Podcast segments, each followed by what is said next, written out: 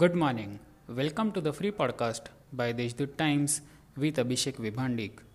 Let us listen to the morning news bulletin. The water level of the Gangapur Dam has risen by 3% overnight. At present, Gangapur Dam is 85% full. Due to declining rainfall in the Gangapur Dam area, no water discharge has been planned yet.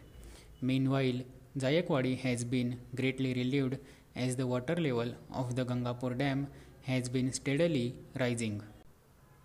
On Thursday, the State Environment and Climate Change Department announced Nashik's entry in a global Race to Zero campaign started by the United Nations Framework on Climate Change last December.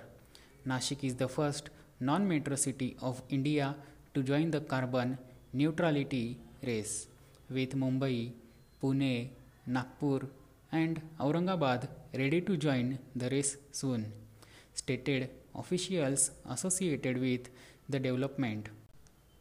Union Minister of State for Social Welfare Ramdas Athavale on Friday said Maratha reservation issue could not be solved during the 60 years regime of Congress.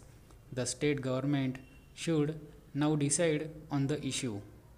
These are some of the main news. For more news, visit deshdoot.com.